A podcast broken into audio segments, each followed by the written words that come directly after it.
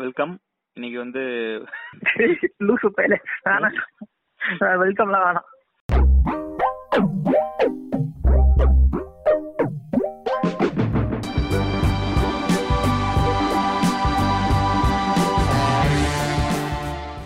இன்னைக்கு நியூஸ் பாத்தீங்களா OBC reservation பத்தி? பார்த்தோம். மீம்ஸ் மீம்ஸ் மட்டும் பார்த்தேன். நியூஸ் பாத்தியா. சரி அவன் மீன்ஸ் பார்த்தேன் நியூஸ் பார்த்தேன் அதை பத்தி தான் பரபரப்பா பேசிட்டு இருக்காங்க. ஆக்சுவலா இது நேத்தே பிளான் பண்ணியிருந்தோம் நம்ம. ஆனா இன்னைக்கு நம்ம ஆரம்பிக்கிற நேரம் இன்னைக்கு காலைல வந்து ஹைகோர்ட் வந்து ஒரு ஜட்மெண்ட் பாஸ் பண்ணியிருக்கு. கண்டிப்பா வந்து மெடிக்கல் கவுன்சில் வந்து ஐம்பது பர்சன்ட் ரிசர்வேஷன் மெடிக்கல் சீட்ல கொடுத்தே ஆகணும் ஓபிசிக்கு அப்படின்னு ஒரு நல்ல ஜட்மெண்ட் கொடுத்துருக்கு.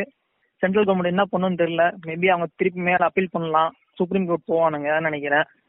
பட் அது சைட்ல இருக்கட்டும். இந்த டாபிக் நாங்க ஏன் எடுத்தோம்னா நம்ம ஃபர்ஸ்ட் அதுக்கான காரணம் என்னன்னா ஓபிசி ரிசர்வேஷன் பத்தி சரியான புரிதல் இல்லை. தமிழ்நாட்டுல சரி இந்தியா லெவல்லயும் சரி முக்கியமா தமிழ்நாட்டுல.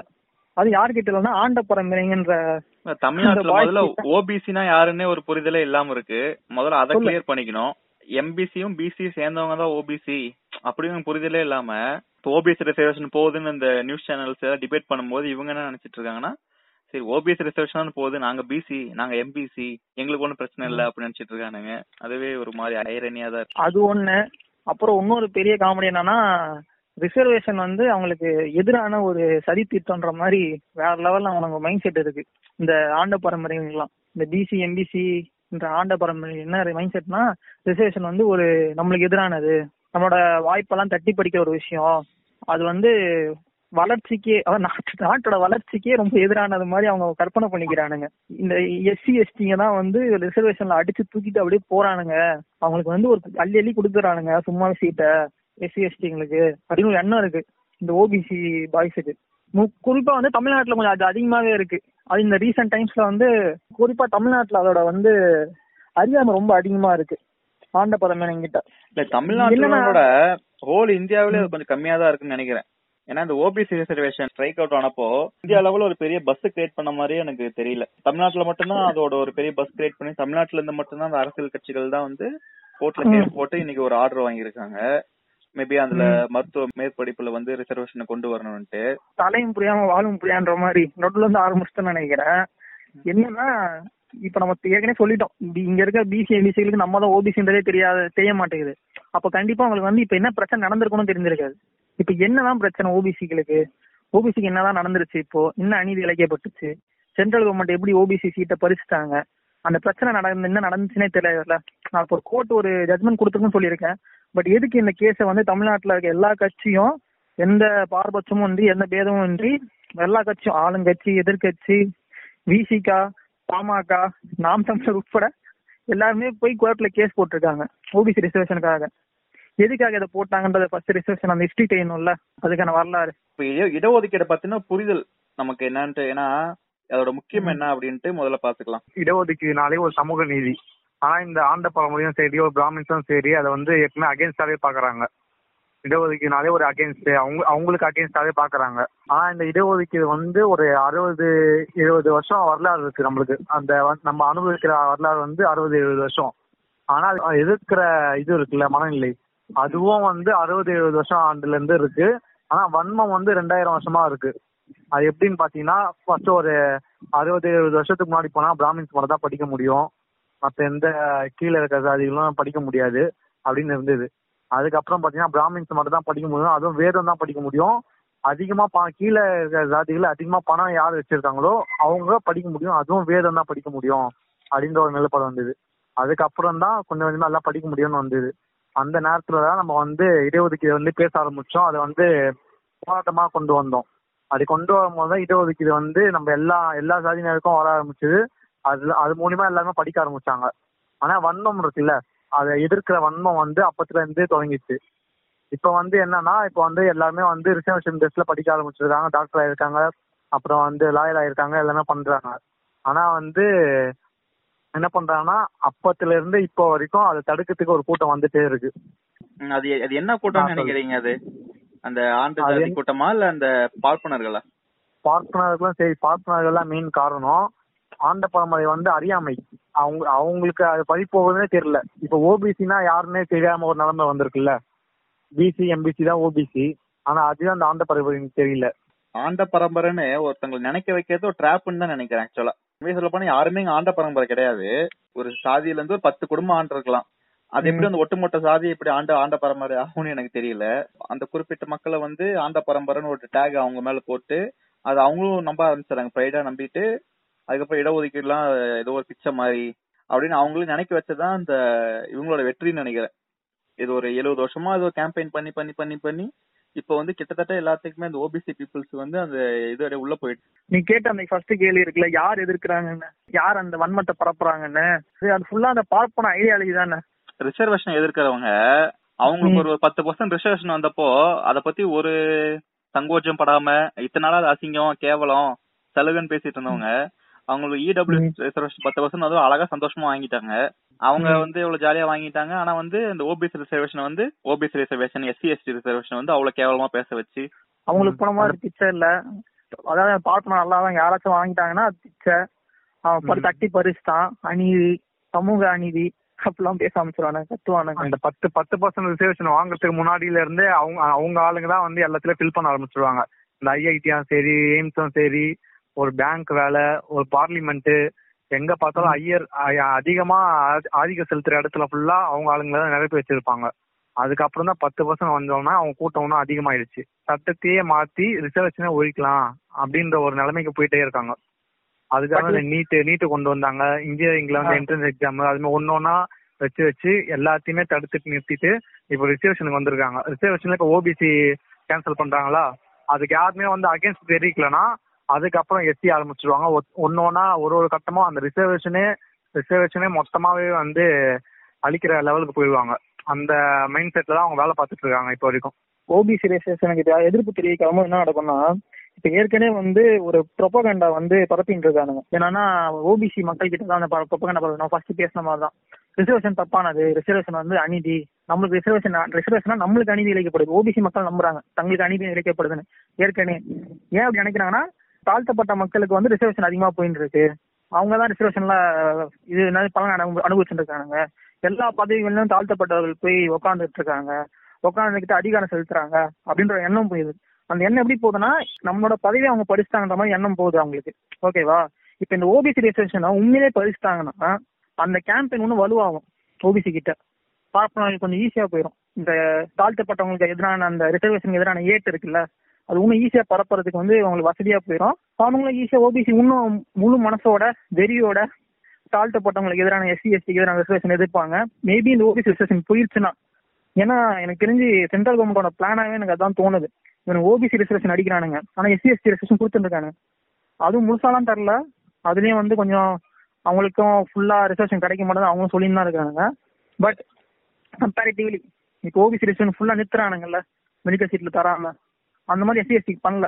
ஏன்னா அவனுங்க அ- அடுத்த ஸ்டெப் அதை பண்ணுவானுங்க. என்னன்னா எஸ்சி எஸ்சி ரிசர்வேஷன் வந்து இடையில வந்தது கிடையாது. கான்ஸ்டியூஷன் அமெண்ட் பண்ணும் போதுல இருந்தே அது இருக்கிறதுனால அது அவங்களால ஒண்ணும் பண்ண முடியறது இல்ல அது ஒரு வரலாற்று ரீதியாவே அவங்க நிஜமாலுமே கொடுமைப்படுத்தப்பட்ட மக்கள் அப்படின்னு ஒரு ஆதார பூர்வமா இருக்கிறதுனால அதை வந்து அவ்வளவு சீக்கிரம் அவங்க இது பண்ண முடியல. ஆனா இந்த ஓபிசி மக்கள்கிட்ட என்னன்னா அவங்கள கொஞ்சம் டர்ன் பண்ணலாம். ஏன் ஏன் வந்து அவங்க ஓபிசியை வந்து முதல்ல டார்கெட் பண்றாங்கன்னா இப்ப நம்ம முன்னாடி பேசின மாதிரி தான் ஓபிசி மக்கள் வந்து அவங்களுக்கு அந்த இடஒதுக்கீடு இருக்குன்னே தெரிய மாட்டேது. ஓபிசி அவங்க தான் ஓபிசினே தெரிய மாட்டேது. ஃபர்ஸ்ட் அந்த ஓபிசில வந்து இடஒதுக்கீடுல வந்து பெரும்பாலும் அவங்க வந்து யூஸ் பண்ணவே மாட்டாங்க அந்த இடஒதுக்கீடு சலுகையை வந்து யூஸ் பண்ண மாட்டாங்க பெருசா. ஆனா எஸ்சி எஸ்டி மக்கள் வந்து அதை பேஸ் பண்ணி தான் இருக்காங்க. இப்ப எஸ்சி எஸ்டில வந்து முதல்ல அவங்க கை வச்சாங்கன்னா அது வந்து ஒரு தேன் கூட்டுல கை வைக்கிற மாதிரி. ஆனா ஓபிசில கை வச்சா யாரும் கேட்கலன்னா அதுக்கப்புறம் எஸ்சி எஸ்டி வருவாங்க. அப்படியே படிப்படியா வருவாங்க. கரெக்ட் தான். ஏன்னா அந்த நெரேட்டிவ் ஏற்கனவே பில்ட் பண்ணிட்டானுங்க இங்க. ஓபிசி கிட்ட ஒரு நெரேட்டிவ் பில்ட் பண்ணிருச்சு. ரிசர்வேஷன் எதிரானது ஓபிசிக்குன்னு அதனால ஈஸியா ஓபிசில கை அடிச்சுட்டு அதுக்கு அடுத்து அவங்க எஸ்சி எஸ்டி போவானுங்க.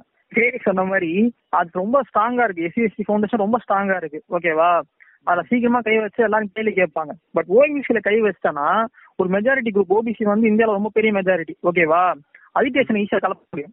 ஒரு ஏட்டை கலப்பி சமநிலைய குலைச்சு அவங்களோட போராட்டத்தை தூண்டி விடுறது அதெல்லாம் இன்னும் ஈஸியா பண்ண முடியும். இப்ப நடக்காது. மேபி ஒரு ஃபைவ் டு சிக்ஸ் இயர்ஸ்ல வர வர வருஷத்துல பண்ணுவானுங்க. கண்டிப்பா பண்ணுவானுங்க. ஓபிசி ரிசர்வேஷன் சுத்தமா ஒழிச்சு கட்டும் போது அடுத்து எஸ்சி எஸ்டி தான் அவனுக்கு போவானுங்க. எஸ்சி எஸ்டி போவானுங்க ஆனா அவங்களுக்கு அந்த ரிசர்வேஷன் என்ன பண்ணுவானுன்னு தெரியல. அவங்க மட்டும் வாங்கிட்டே இருப்பானுங்கன்னு நினைக்கிறேன். அந்த பத்து பர்சன்ட் ரிசர்வேஷன் வந்து அவனுங்க அப்படியே தக்க வச்சுனே இருப்பானுங்க. நாங்க பாவம் ஏழை. எவ்வளவு கொடுமையா இருக்குல்ல? ரிசர்வேஷன் கண்டுபிடிச்சவனும் இவனுக்கு தான் நினைக்கிறேன். ஒரு ரெண்டாயிரம் வருஷம்? ரிசர்வேஷனை பாப்பானுங்க தான். அவனுங்க வந்து ரிசர்வேஷனை வந்து கண்டுபிடிச்சிட்டு ரெண்டு ரெண்டாயிரம் வருஷமா அவனுங்க வந்து அவனுங்களுக்கு மட்டும் படிச்சுட்டு ரிசர்வேஷன் ரிசர்வேஷன். கிடையாது. அது ஒரு நாட்டமத்தன மாதிரி நாங்க தான் படிப்போம் நாங்க தான் இது பண்ணுவோம் அப்படின்ட்டு. அவங்க தான் படிக்கிறதுக்கு மூளை இருக்கு. மூளை இருக்கு. நாங்க உயர்ந்தவர்கள். நாங்க படிச்சாதான் படிப்பு ஏறும். மத்தவங்க யாரும் படிக்க கூடாது. ஆனா வந்து ஒரு எழுபது வருஷம் தான் அவனுக்கு இந்த ரிசர்வேஷன் இல்ல. ஆனா அதுக்குள்ளார அவனுக்கு எவ்வளவு கோவம் வருது அவனுங்களுக்கு? இல்ல ஃபர்ஸ்ட் அவங்களுக்கு ஏன் இந்த ரிசர்வேஷன் தேவை? என்ன அவசியம் இருக்கு? நம்ம இந்த சுதந்திரம் கிடைக்குதுல்ல? சுதந்திரம் கிடைக்கிற டைம்ல எல்லாம் வந்த பதவிகள் எல்லாம் யார் அதிகமா இருந்தாங்க? ஏன் நம்ம இந்த தாழ்த்தப்பட்ட பிற்படுத்த மக்க- மக்களா இருந்தானுங்க. உய- இருந்த உயர் அதிகாரி உயர் பதவி எல்லாத்தையும் தாழ்த்தப்பட்ட பிற்படுத்த மக்கள் அதிகமா இருந்தாங்க. சுதந்திரம் அடைஞ்சதுல இருந்து இந்த இந்தியா நாட்டுல யார் இருக்கா? சுதந்திரத்துக்கு முன்னாடியும் சரி சுதந்திரத்துக்கு அப்புறமும் சரி இப்ப இப்ப வரைக்குமே. தமிழ்நாட்டோட இடஒதுக்கீடு வரலாறு இருக்குல்ல? மேபி அது இந்தியாவுக்கே வந்து இடஒதுக்கீடை பத்தின ஒரு கான்செப்ட் வந்து மேபி தமிழ்நாட்டுல தான் அதாவது அப்போதைய மெட்ராஸ் பிரசிடென்சி தான் ம். உருவாகி இருக்குன்னு நினைக்கிறேன். ஏன்னா நீதி கட்சி வந்து இதுக்காக தான் இதே பண்றாங்க. கிரியேட். பண்ணி சமூக நீதிக்காக தான். அவங்க பாக்குறாங்க ஒரு யூனிவர்சிட்டில வந்து படிக்கிறாங்கன்னு வச்சுக்கவேன். அதுல பிராமணர்கள் தான் வந்து ரொம்ப அதிகமா இருக்காங்க. சரி அவங்க பாத்துட்டு சரி என்ன? ஆனா கணக்கெடுத்து பார்த்தா வெறும் மூணு பர்சன்ட் அஞ்சு பர்சன்ட் தான் அந்த பிராமணர்கள் மொத்தமா இருக்காங்க. ஆனா அவங்க படிக்கிறது பார்த்தா ஒரு தொண்ணூறு பர்சன்ட் கல்லூரி வேலை எல்லாத்தையும் அவங்களே எடுத்துட்டு இருக்காங்க. அப்படின்னு ஒரு இதுலதான் வந்து அவங்க நீதி கட்சி ஓபன் பண்ற பண்ணி அதுக்கப்புறம் வந்து ஆயிரத்தி தொள்ளாயிரத்தி பத்தொன்பதுலாம் தேர்தல் நடக்குது. இந்தியாவுல இருந்து முதல் முதல்ல வந்து ஒரு தேர்தல் நடத்துறாங்க. இந்தியாவுல இருக்க மக்களுக்கும் ஆள ஆட்சி கொடுக்கலாம் அப்படின்ட்டு. அதுல அவங்க ஜெயிச்சு. அதுக்கப்புறம் ஆயிரத்தி தொள்ளாயிரத்தி இருபத்தி ஒண்ணுல வந்து அந்த இதை பாஸ் பண்றாங்க. எஸ்சி எஸ்டிக்கும் ஓபிசிக்கும் வந்து பிராமணர் அல்லாதோர். பிராமணர் பிராமணர் அல்லாதோர். அவங்களோட இதே அதான் மோட்டோவே அதான் பிராமணர் அல்லாதோர் தான். அவங்க அதுக்கு முன்னாடியே வந்து பிராமணர் இல்லா- இல்லாத பசங்க தங்கி படிக்கிறதுக்கு ஹாஸ்டலு அதுக்கப்புறம் நிறைய ஓபன் பண்ணிருக்காங்க அந்த மாதிரி அந்த பிராமணர் இல்லாத பசங்க படிக்கிறதுக்கான ஹெல்ப் எல்லாம் பண்ணிருக்காங்க அந்த ஆட்சி கைக்கு வந்தோடனே அவங்களுக்கு இடஒதுக்கீடுன்னு ஒண்ணு கொடுத்தா மேபி யூஸ்ஃபுல்லா இருக்கும் அப்படின்னு சொல்லிட்டு ஃபர்ஸ்ட் வந்து ஆயிரத்தி தொள்ளாயிரத்தி இருபத்தி ஒண்ணு இட இடஒதுக்கீடு கொடுத்திருக்காங்க. அந்த. இடஒதுக்கீடு வந்து ஒரு ஏழு வருஷத்துக்கு தான் செல்லுபடி ஆகும் அப்படின்னு வந்து ஒரு தீர்மானம் நிறைவேற்றி அதை நிறைவேற்றுறாங்க. ஆனா. வந்து ஏழு வருஷம் பத்தாது இல்ல அதுக்கப்புறம் என்ன பண்ணாங்கன்னா ஏழு வருஷம் கழிச்சு ஆயிரத்தி தொள்ளாயிரத்தி இருபத்தி எட்டுல மறுபடியும் வந்து நிரந்தரமாக்குறாங்க அந்த இடஒதுக்கீடை. அந்த இடஒதுக்கீடு அப்படியே கண்டினியூ ஆயிட்டே இருக்கு.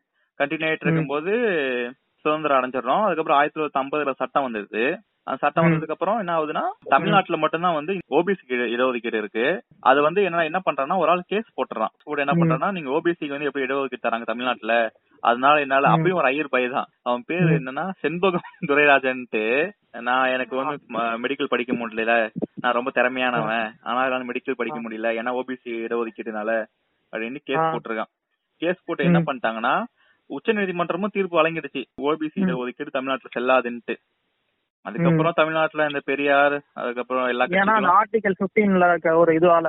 ஆமா. மதம் 15 இனம் மதம் இனம் கேஸ்ட் அந்த அடிப்படையில வேறுபாடு காட்டக்கூடாதுன்றத இது அவன் சுட்டி காட்டி சுப்ரீம் கோர்ட் தடுக்குது கரெக்டா அப்படிதான். தடுத்துச்சு. ஆமா. அதான். அது இப்படி தடுத்துறது. அதுக்கப்புறம் வந்து. இவங்க போராட்டம் பண்ணதுனால ஃபர்ஸ்ட் அமெண்ட்மெண்ட் ஆயிரத்தி தொள்ளாயிரத்தி ஐம்பத்தொன்னுல வந்து பிப்டீன் ஃபோர் சிக்ஸ்டீன் ஃபோர் அதுல வந்து சமூக. ரீதியிலும் பின்தங்கியவர்களுக்கு வந்து அந்த இடஒதுக்கீடு வந்து சட்டம் ஆக்கப்படுது. அப்போ வந்து என்னன்னா தமிழ்நாட்டுல வந்து ஓபிசிக்கு வந்து இருபத்தஞ்சு பர்சன்ட் அதான் ஆயிரத்தி தொள்ளாயிரத்தி ஐம்பத்தொன்னுல சொல்றேன். அதுக்கப்புறம். வந்து எஸ்சிக்கு எஸ்சி எஸ்டிக்கு வந்து பதினாறு பர்சன்ட் இருக்கு. அதுக்கப்புறம் வந்து நிறைய கமிஷன் போடுறாங்க. அது மாதிரி கொஞ்சம் கொஞ்சமா இன்க்ரீஸ் ஆகி இன்க்ரீஸ் ஆகி இப்போ வந்து தமிழ்நாட்டுல வந்து மொத்தம் அறுபத்தொன்பது பர்சன்ட் இருக்கு.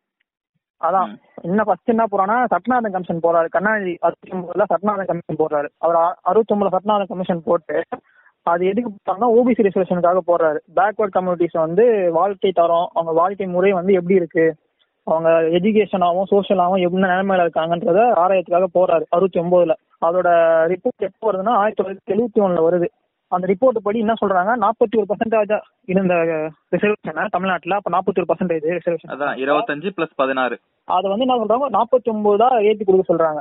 எப்படின்னா ஒரு கமிட்டி அமைச்சு அந்த கமிட்டி ரெண்டு வருஷமா இங்க இருக்க எல்லா ஜாதியும் வந்து ரிசர்ச் பண்ணி அவங்களோட சோஷியோ இப்போ எஜுகேஷன் பேக்ராப் எல்லாம் ஆராய்ஞ்சு அப்புறம் ஒரு ரிப்போர்ட்டை கொடுக்குது சப்மிட் பண்ணுது.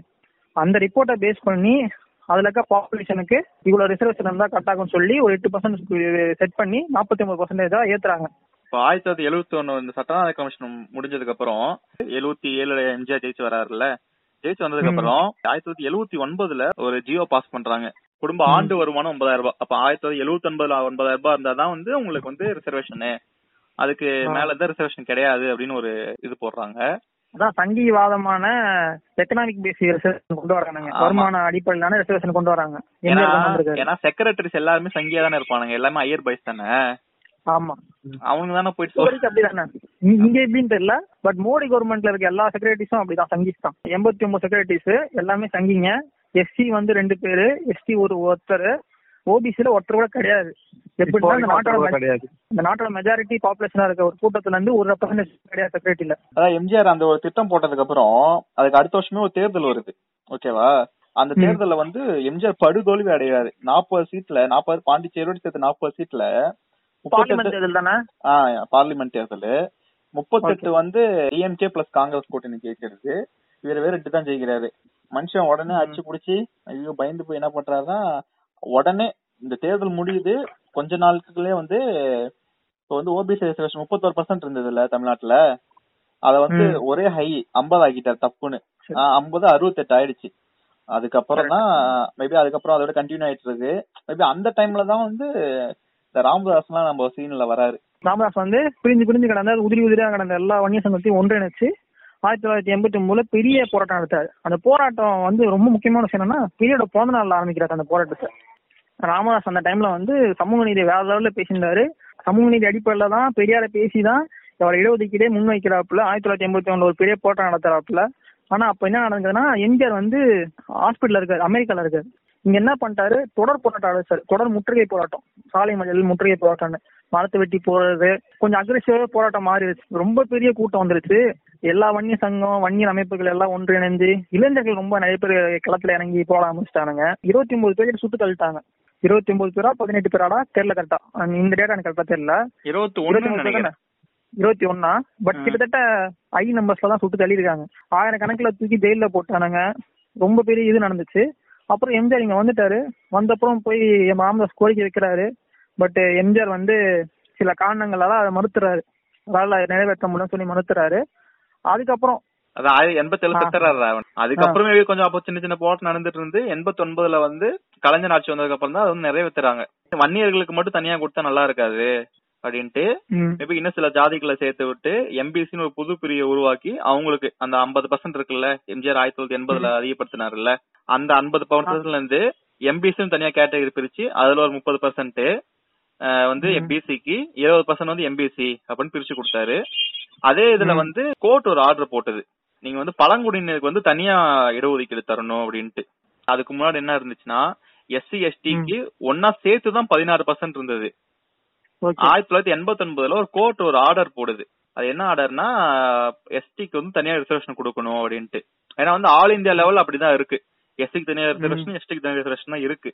அதனால என்ன பண்றாங்கன்னா மேபி தமிழ்நாட்டுல எஸ்டியோட பாப்புலேஷன் கம்மிங்கிறதுனால எஸ்டிக்கு வந்து. ஒரு பர்சன்ட் எஸ்சிக்கு வந்து. பதினெட்டு பர்சன்ட் அப்படி ரிசர்வேஷன் வந்து ஃபைனல் பண்றாங்க ஆயிரத்தி தொள்ளாயிரத்தி எண்பத்தி ஒன்பதுல அப்படிதான் வந்து அறுபத்தி ஒன்பது பர்சன்ட் வந்து தமிழ்நாடு ரிசர்வேஷன் வருது. இந்தியா லெவல்லே அதிக ரிசர்வேஷன் கொடுத்த மாதிரி தான் நம்மள் தான் ஆயிரத்தி தொள்ளாயிரத்தி எண்பத்தி ஒன்பதுல தமிழ்நாடு வந்து அறுபத்தி ஒன்பது இடஒதுக்கீடு கொடுத்துருக்கு. இந்தியாவிலே எனக்கு தெரிஞ்சு தமிழ்நாடு தான் ரொம்ப ஃபர்ஸ்ட் மாநிலம். இவ்வளோ ஹையஸ்ட் இதுல வந்து ரிசர்வேஷன் கொடுத்தது. இந்தியாவோட ரிசர்வேஷன் வரலாற்றிலே வந்து மண்டல் கமிஷன் ரொம்ப முக்கியமான ஒரு விஷயம். அது வரத்துக்கு வந்து கிட்டத்தட்ட ஆயிரத்தி தொள்ளாயிரத்தி எழுவத்தி ஒன்பது ஒரு பத்து வருஷம் பத்து பதினஞ்சு வருஷம் போராட்டம் நடந்திருக்கு. ஆயிரத்தி தொள்ளாயிரத்தி எழுவத்தி ஒன்பதுல மாதி தேசாய் பிரைம் மினிஸ்டர் இருக்கும்போது மண்டல் கமிஷன் வந்து ஃபார்ம் பண்றாரு. தே மண்டல்ன்ற ஒருத்தர் தலைமையில வந்து இந்த கமிஷன் அமைக்கிறாரு. எதுக்குன்னா அதான் வழக்கம் போல திருப்பி என்னன்னா ப்ராப்பரா ஒரு கமிட்டி அமைச்சு எத்தனை பேக்வர்ட் பீப்புள் இருக்காங்க அவங்க நிலைமை என்ன அது எப்படி ஆராயிறாங்கன்னா சோஷியல் அண்ட் எஜுகேஷனல் அந்த அடிப்படை தான். எக்கனாமி கிடையாது. இது ரொம்ப முக்கியமான விஷயம். எக்கனாமிக் வந்து ஒரு அடிப்படையா வைக்கவே இல்லை. சோஷியல் அண்ட் எஜுகேஷன் பேக்ரவுண்ட்ல பிற்படுத்த மக்கள் மக்களோட வாழ் வாழ்க்கை தரத்தை வாழ்வா- வாழ்வாதாரத்தை வந்து ஆராய்ஞ்சு ஒரு ரிப்போர்ட் சப்மிட் பண்றாங்க. சப்மிட் பண்ணிட்டு அது அப்படியே கிடப்பில் கிடக்குது. அதுக்கப்புறம் ஒரு பத்து வருஷம் கழிச்சு விபி சிங் வராப்புல. விபி சிங் வந்து திருப்பியும் வந்து அவர் வந்து அந்த மண்டல் கமிஷன் வந்து திருப்பி எடுத்து தூசி தட்டி எடுக்கிறாப்புல. பத்து வருஷம் கழிச்சு. ஆயிரத்தி தொள்ளாயிரத்தி எண்பத்தி ஒன்பதுல திருப்பியும் வந்து அதை இது பண்றாப்புல. அதை திருப்பி செயல்படுத்துறாப்புல. செயல்படுத்தும் என்ன ஆகுதுன்னா இந்தியா ஃபுல்லா வந்து ஒரு பெரிய போராட்டமே வெடிக்குது. இங்க எப்படி நம்ம தமிழ்நாட்டுல வன்னிய சங்கம் எல்லாம் போராட்டம் பண்ணாங்க எதுக்கு போராட்டம் பண்ணாங்கன்னா ரிசர்வேஷன் வேணும்னு போராட்டம் பண்ணானுங்க. வடநாட்டுல என்னத்துக்கு போராட்டம் பண்ணானுங்கன்னா ரிசர்வேஷன் கூடாதுன்னு ரிசர்வேஷன் தேவையில்ல ரிசர்வேஷன் வந்து ரொம்ப மோசமான விஷயம் சொல்லி பயங்கர போராட்டம். முற்படுத்தப்பட்ட சமூக மாணவர்கள்லாம்? ஃபாலோ கம்யூனிட்டி பீப்புள் பயங்கரமா ஒரு போராட்டம் நடத்துறாங்க. ஆனா அப்படியே இங்க ஆப்போசிட் என்ன நடக்குது? சவுத்துல வந்தோம்னா தமிழ்நாடு மட்டும் இல்ல. சவுத் ஸ்டேட்ஸ் எல்லாமே அவங்க வந்து ஆதரிச்சாங்க. அந்த அறு மண்டல் கமிஷன் இருக்குல்ல. மண்டல் கமிஷனை முழு மனசு ஆதரிச்சாங்க. முன் வந்து நாங்க ஃபர்ஸ்ட் அமல்படுத்துறோம்லாம் சொல்லியிருந்தாங்க. தமிழ்நாடு எல்லாத்துலயும் வந்து முன் வந்து தாங்களா முன் வந்து நாங்க அந்த செயல்படுத்த ரெடி மண்டல் கமிஷனை அப்படிலாம் சொல்லியிருந்தாங்க. அந்த இத நிறைவேற்றினதுனால தானே இவரோட ஆட்சி கூட போயிடுச்சுல? விபி சிங்கோட ஆட்சி கூட. ஆமா. பயங்கரமான போராட்டம் பண்ணானுங்க அந்த பாய்ஸ் வேற லெவலு அவனுக்கு வந்து ரிசர்வேஷன் கிடைக்கூடாதுன்னு சொல்லி ஓபிசிக்கு எதிராக ரொம்ப பயங்கரமான போராட்டம் பண்ணாங்க. ஆனா அவர் பாஸ் பண்ணிட்டாரு பில்ல அப்புறம் அது கோர்ட்ல கேஸா மாறிச்சு. கவர்மெண்ட சேலஞ்ச் பண்ணிட்டானுங்க. இந்திரா சஹானி அப்படின்னு ஒரு கேஸ் அது. ஃபேமஸான கேஸ் ஆக்சுவலா அந்த கேஸ் வந்து ரொம்ப முக்கியமான கேஸ் இந்தியன் வரலாற்றுல ரிசர்வேஷன் வரலாற்றுல சோசியல் ஜஸ்டிஸ்ல ரொம்ப முக்கியமான கேஸ் ஓபிசியோட உரிமைகளுக்கான ரொம்ப எல்லாரும் தெரிஞ்சுக்க வேண்டிய ஒரு கேஸ் அந்த கேஸ் அந்த கேஸ்ல தான் ஜட்மெண்ட் சொல்றாங்க. கான்ஸ்டியூஷன் படி இது தப்பு கிடையாது. அவங்களுக்கு கொடுக்க வேண்டியது நம்மளோட உரிமை. கான்ஸ்டியூஷன்ல அதுக்கு இடம் இருக்கு. ஓபிசி வந்து ரிசர்வேஷன் கொடுத்துதான் ஆகணும் அப்படின்னு சொல்றாங்க ஆயிரத்தி தொள்ளாயிரத்தி தொண்ணூத்தி ரெண்டுல. அப்புறம் என்ன வருது? கிரீமி லேயரோட எப்பனா ஒரு லட்ச ரூபாய் வரைக்கும் சம்பளம் வாங்குறவங்க அந்த டைம்ல ஆயிரத்தி தொள்ளாயிரத்தி தொண்ணூத்தி மூணுல அந்த OBC reservation twenty seven percentage அதான் மண்டல் கமிஷன் ப்ரப்போஸ் பண்ணுது. டுவெண்ட்டி செவன் பர்சன்ட் ரிசர்வேஷன் வந்து கொடுக்குறாங்க ஓபிசிக்கு ஆனா என்னன்னா கிரீமி லேயர் செட் பண்றாங்க. ஆனுவல் இன்கம் வந்து ஒரு வருஷம் ஒரு லட்சமா இருக்க குடும்பத்துக்கு வந்து கிரீம் லேயர் அவங்க வந்து ஓபிசி ரிசர்வேஷன் வந்து பலனடைய முடியாது. ஒரு லட்சத்துக்குள்ள இருக்கவங்க தான் பலனடைய முடியும். அந்த ஒரு லட்சம் எப்படின்னா மூணு மாசம் பார்ப்பாங்க. கன்சிஸ்டன்ட் கன்சிஸ்டன்டா தொடர்ந்து மூணு மாசம் வந்து ஒரு லட்சம் வாங்குற மாதிரி. அதுக்கு தொடர்ந்து ஏத்திட்டே போனாங்க. ரெண்டாயிரத்தி நாலு ரெண்டாயிரத்தி ஆறு அப்புறம் ரெண்டாயிரத்தி எட்டுல வந்து தமிழ்நாட்டுல கிரிமிலேயர் வந்ததுக்காக பெரிய இது நடந்து அந்த ஆள் எம்ஜிஆர் தோக்கவே முடியும் தோக்கடிக்கவே ஆ. முடியாத ஆளுன்னு சொல்லி அந்த ஆள் தோத்தே போயிட்டாரு. ஏன்னா தமிழ்நாட்டுல அந்த ரிசர்ச் கொஞ்சம் இது இருந்திருக்குன்னு நினைக்கிறேன். அத பத்தின ஒரு ஆக்சுவலா இப்ப நீ சொன்னல அது பாயிண்ட் என்ன பாயிண்ட்னா இப்போ ரிசர்ச் எதிராக பேச ஆண்ட பரம்பரை இருக்காங்கல்ல எம்பிசி பிசி எல்லாம் இருக்காங்கல்ல அவங்க ரொம்ப முக்கியமா நோட் பண்ண வேண்டிய பாயிண்டே தான் என்னன்னா அவங்க அப்பா அம்மா தான் வந்து அவங்க அப்பா அம்மா தாத்தா பாட்டிங்க தான் வந்து என்ன பண்றாங்க எம்ஜிஆர் ரொம்ப பயங்கரமான ஒரு புகழோட உச்சியில தோக்கடிக்கவே முடியாம அவர் தோக்கடிக்க டிஎம்கே திறன அதாவது பயங்கரமான ஒரு காங்கிரஸே கவுத்து போட்டு வந்த டிஎம்கேவால தோக்கடிக்க முடியாத ஒரு ஆளை ஒரு வந்து ஒரு விஷயம் தோக்கடிச்சிருக்குன்னா அது என்னன்னா ரிசர்வேஷன் பேஸ் பண்ணி தோக்கடிச்சிருக்காங்க யார் தோக்கடிச்சாங்கன்னா அவங்க தாத்தா பாட்டி தான் தோக்கடிச்சிருக்காங்க அவங்களுக்கு தெரிஞ்சிருக்கு. ஏதோ ஒரு இடத்துல அவங்க தாத்தா பாட்டிங்களுக்கு தெரிஞ்சிருக்கு. நம்ம வந்து ஒடுக்கப்பட்டிருக்கோம். நம்மளுக்கு படிப்பு வேலை எல்லாமே மறுக்கப்படுது. அதிகாரத்துல நம்ம குரல் கிடையாது. ஏன் அதிகாரத்துல குரல் கிடையாது? நம்ம ஏதாச்சும் கஷ்டம்னா கூட போய் எவங்களையும் முறையிட முடியாது. அந்த மாதிரி எல்லாமே அவங்களுக்கு தெரிஞ்சிருக்கு. நம்ம ஒடுக்க போறோம்னு அவங்க தாத்தா பாட்டிக்கு இருந்த அறிவு இப்ப இருக்க இவங்களுக்கு கிடையாது. எனக்கு அதுதான் நினைச்சா ரொம்ப கடுப்பாகுது. ஏன்னா அப்ப என்னன்னா அவங்க படிக்கல. அவங்க படிக்கல. நம்ம பசங்க படிக்கணும்ன்ற ஒரு எண்ணம் இருந்தது. இப்ப இந்த ஆண்ட பரம்பரை என்னன்னா படிச்சிருக்கானுங்க. ஆனா அறிவு இல்ல. ஆக்சுவலா அந்த ஆண்ட பரமன்ற வார்த்தையே அப்படியே புதைக்க வேண்டிய வார்த்தை தமிழ்நாட்டுல. அது இருக்கவே கூடாது என்ன ஆண்ட பரம்பரை? என்னத்த ஆண்டீங்க? எத்தனை பேர் ஆண்டீங்க? யார் ஆண்டா? எல்லாரும் ஆண்டீங்களா? நான் லட்சம் பேர் இருந்தா எத்தனை பேர் ஆண்டு? பத்து பேர் ஆண்டுப்பான் பத்து லட்சம் பேரை பத்து பேர் ஆண்டான் அந்த பத்து பேர் கீழே மீதி இருக்க எல்லாரும் என்ன பண்ணீங்க? கை கட்டி தானே இருந்தீங்க. வேலை செஞ்சு இருந்தீங்க. அவன அவங்க கூட சமமா உட்கார வைப்பானா உன்ன? இல்ல உனக்கு பொண்ணு தான் கொடுக்க போறானா அவன்? பொண்ணு கொடுத்து பொண்ணு எடுப்பீங்களா? அந்த பத்து பேர் அந்த ஆண்ட மண்ணங்கிட்ட இருந்து அந்த மண்ணு உனக்கு பொண்ணு தருவானா? ஏதாச்சும் நடக்குமா? எதுவும் நடக்காது நீ அவனுக்கு அடிமையா இருந்த அந்த ஆண்டை வந்து உமர்சனுக்கு அடிமையா இருந்தான். அதாவது அந்த மண்டல் கமிஷன் பாதிலே விட்டேன் பாரு. ஆயிரத்தி தொள்ளாயிரத்தி தொண்ணூத்தி மூணுல மண்டல் கமிஷன் அதுல முக்கியமான அம்சம் என்னன்னா அவங்க நாற்பது கோரிக்கைகளை வைக்கிறாங்க மண்டல் கமிஷன்ல யாருக்குன்னா பிற்படுத்தப்பட்ட மக்களுக்கான உரிமைகள்னு சொல்லிட்டு நாற்பது அவங்க அந்த மக்களை வந்து இந்த பிளாட்ஃபார்ம் சமமாக்க இடஒதுக்கீடு உட்பட இடஒதுக்கீடுலயே நாற்பது கோரிக்கை. அவங்களை எப்படி எல்லாம் கொண்டு வரலான்னு அதாவது தனியார் நிறுவனங்களை வந்து இடஒதுக்கீடு. ஃபர்ஸ்ட் இந்த ஆயிரத்தி தொள்ளாயிரத்தி தொண்ணூத்தி மூணுல எப்- எப்படி வருதுன்னா கவர்மெண்ட் ஜாப்ஸ் இருக்குல்ல அரசாங்க வேலைகள். அதுல மட்டும்தான் ரிசர்வேஷன் கொடுக்குறாங்க. இந்தியா லெவல்ல ஓகேவா அரசாங்க வேலைகள்ல மட்டும்தான் ரிசர்வேஷன் கொடுக்குறாங்க இந்தியா லெவல்ல ரெண்டாயிரத்தி ஆறுல தான் என்ன வருது? ரிசர்வேஷன் இன் எஜுகேஷன் ஆக்ட்னு ஒன்று பாஸ் பண்ணி ரெண்டாயிரத்தி ஆறுல அப்பதான் என்ன பண்றாங்க? ஆல் இந்தியா லெவல்ல ரிசர்வேஷனை கொண்டு வராங்க எஜுகேஷனை கொண்டு வராங்க. ஆல் இந்தியா லெவல்ல ஐஐடி எல்லாம் வந்து சீட்டு வந்திருக்கு. அதுக்கு முன்னாடி ஐஐடிங்க வந்து அப்பயும் சரி இப்பயும் சரி அது வந்து பாப்பா இடம் தான் பாப்பானுங்க வாழ்ற இடம். அவங்களுக்கான இடம். அவங்க பிள்ளைங்க அவங்க பேர குழந்தைங்க. அவங்க சந்ததியை மட்டும் படிக்கிறதுக்காக கட்டி விட்ட என்ன சொல்றது குடும்ப சொத்து மாதிரி ஐஐடி எல்லாம் அவங்களுக்கு. இப்ப இந்த ரெண்டாயிரத்தி ஆறுல ஓபிசி ரிசர்வேஷன் வருதுல்ல அந்த ஓபிசி ரிசர்வேஷன் வந்து ஆல் இந்தியா லெவல்ல வருது. இப்ப அந்த ஓபிசி ரிசர்வேஷன் கிடைக்க மாட்டேது. அந்த இருபத்தி ஏழு பர்சன்ட் ஓபிசி ரிசர்வேஷன் பசங்களுக்கு காலேஜ்ல கிடைக்க வேண்டிய ரிசர்வேஷன் அது முக்கியமா மெடிக்கல் சீட்ல கிடைக்க வேண்டிய ரிசர்வேஷன் கிடைக்கல. குறிப்பா இந்த மூணு வருஷமா.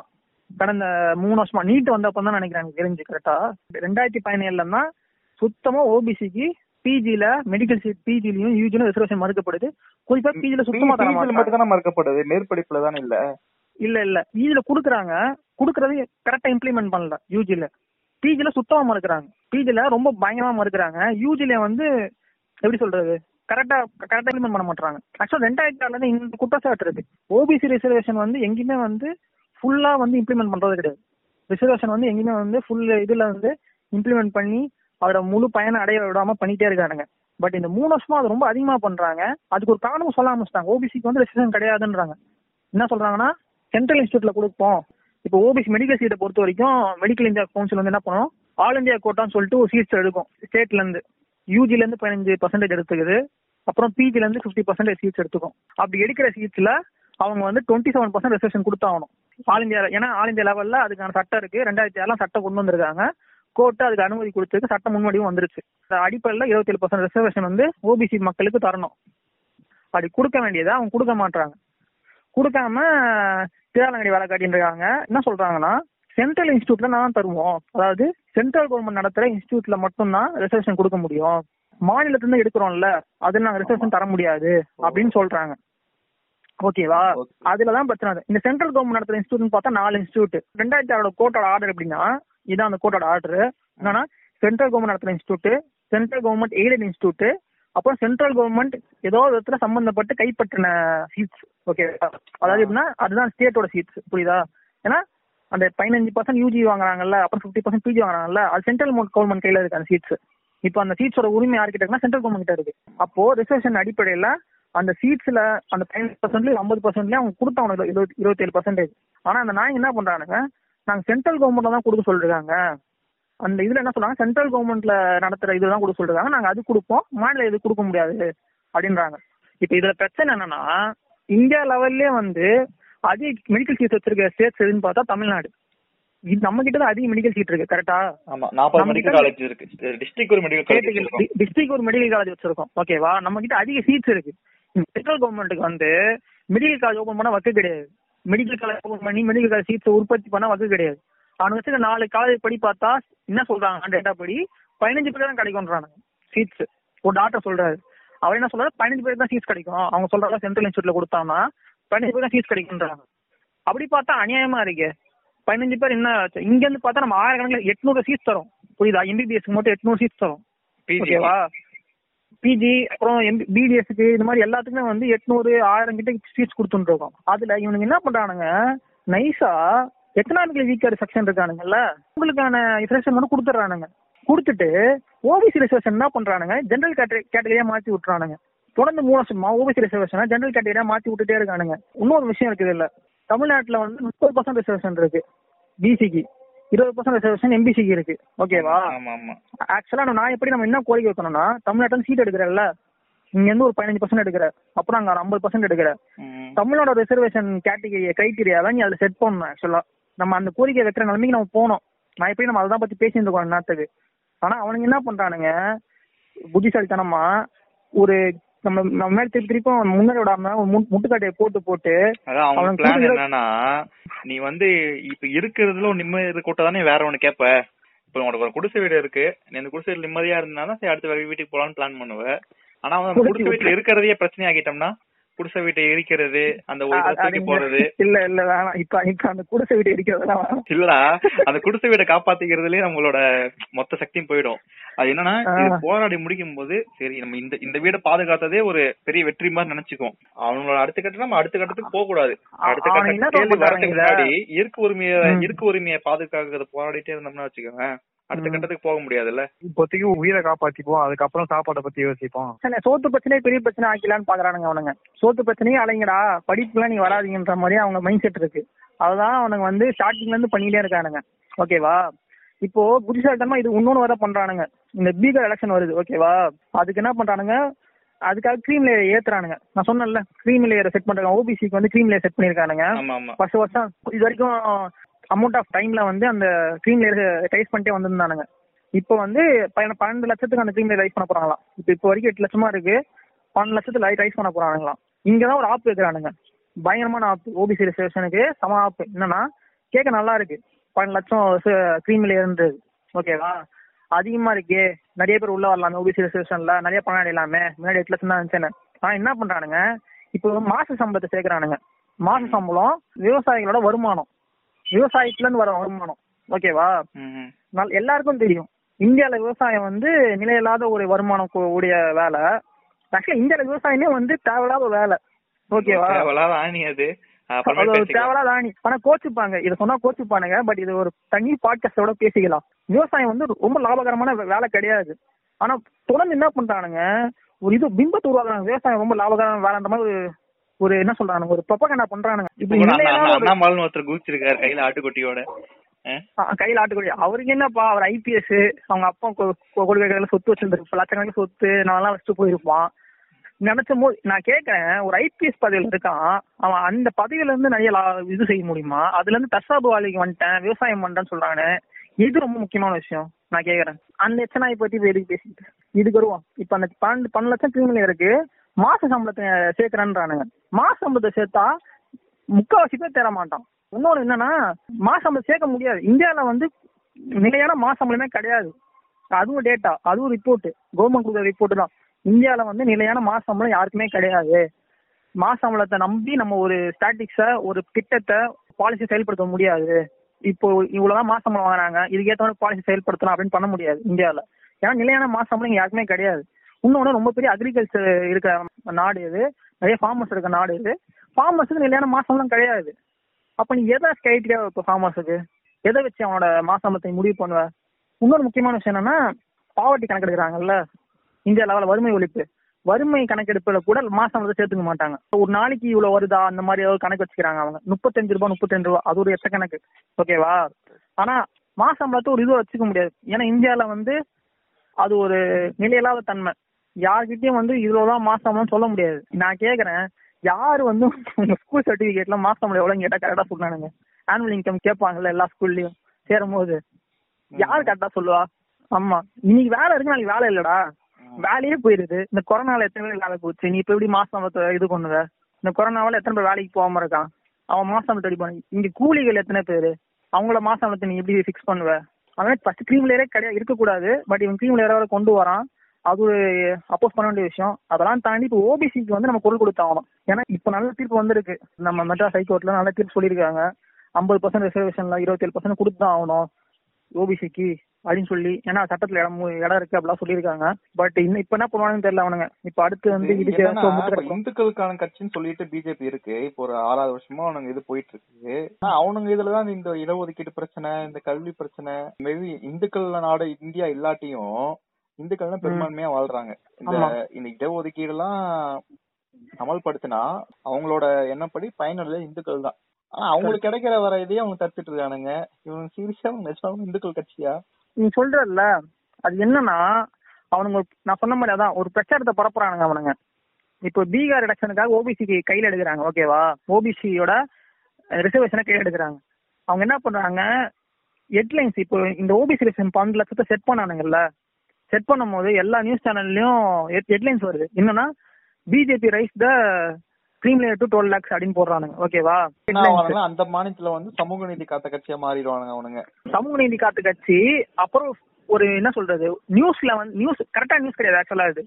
இந்த நியூஸே கரெக்டா நியூஸ் கிடையாது. அதை நீ ஃபர்ஸ்ட் புரிஞ்சுக்கணும். பன்னெண்டு லட்சத்துக்கு க்ரீம் லேயர் ஏத்தனா ஆனா எதை இன்க்ளூட் பண்ணிருக்கான் அந்த பன்னெண்டு லட்சம் க்ரீம் லேயர் ஏத்தும் போது என்னெல்லாம் இன்க்ளூட் பண்றான்? டெய்லி மாச சம்பளத்தை இன்க்ளூட் பண்றான்ல அது எந்த முக்காவாசி ஆர்டிகல் கிடையாது. உங்களுக்கு ஸ்டாட்டிஸ்டிக்ஸே ஃபர்ஸ்ட்ல இருந்து அதான் பதினஞ்சு லட்சம் போடுறோன்னு பேசிடுவானுங்க. அதுக்கப்புறம் கேட்டா நாங்க எப்ப நாங்க என்ன நாங்க எப்படி அப்படி சொன்னோம்? பதினஞ்சு போடுற அளவுக்கு பணம் இருக்குன்னு தான் சொன்னோம். அப்படின்ட்டு மாத்தி பேசுவானுங்க. புரியுதா?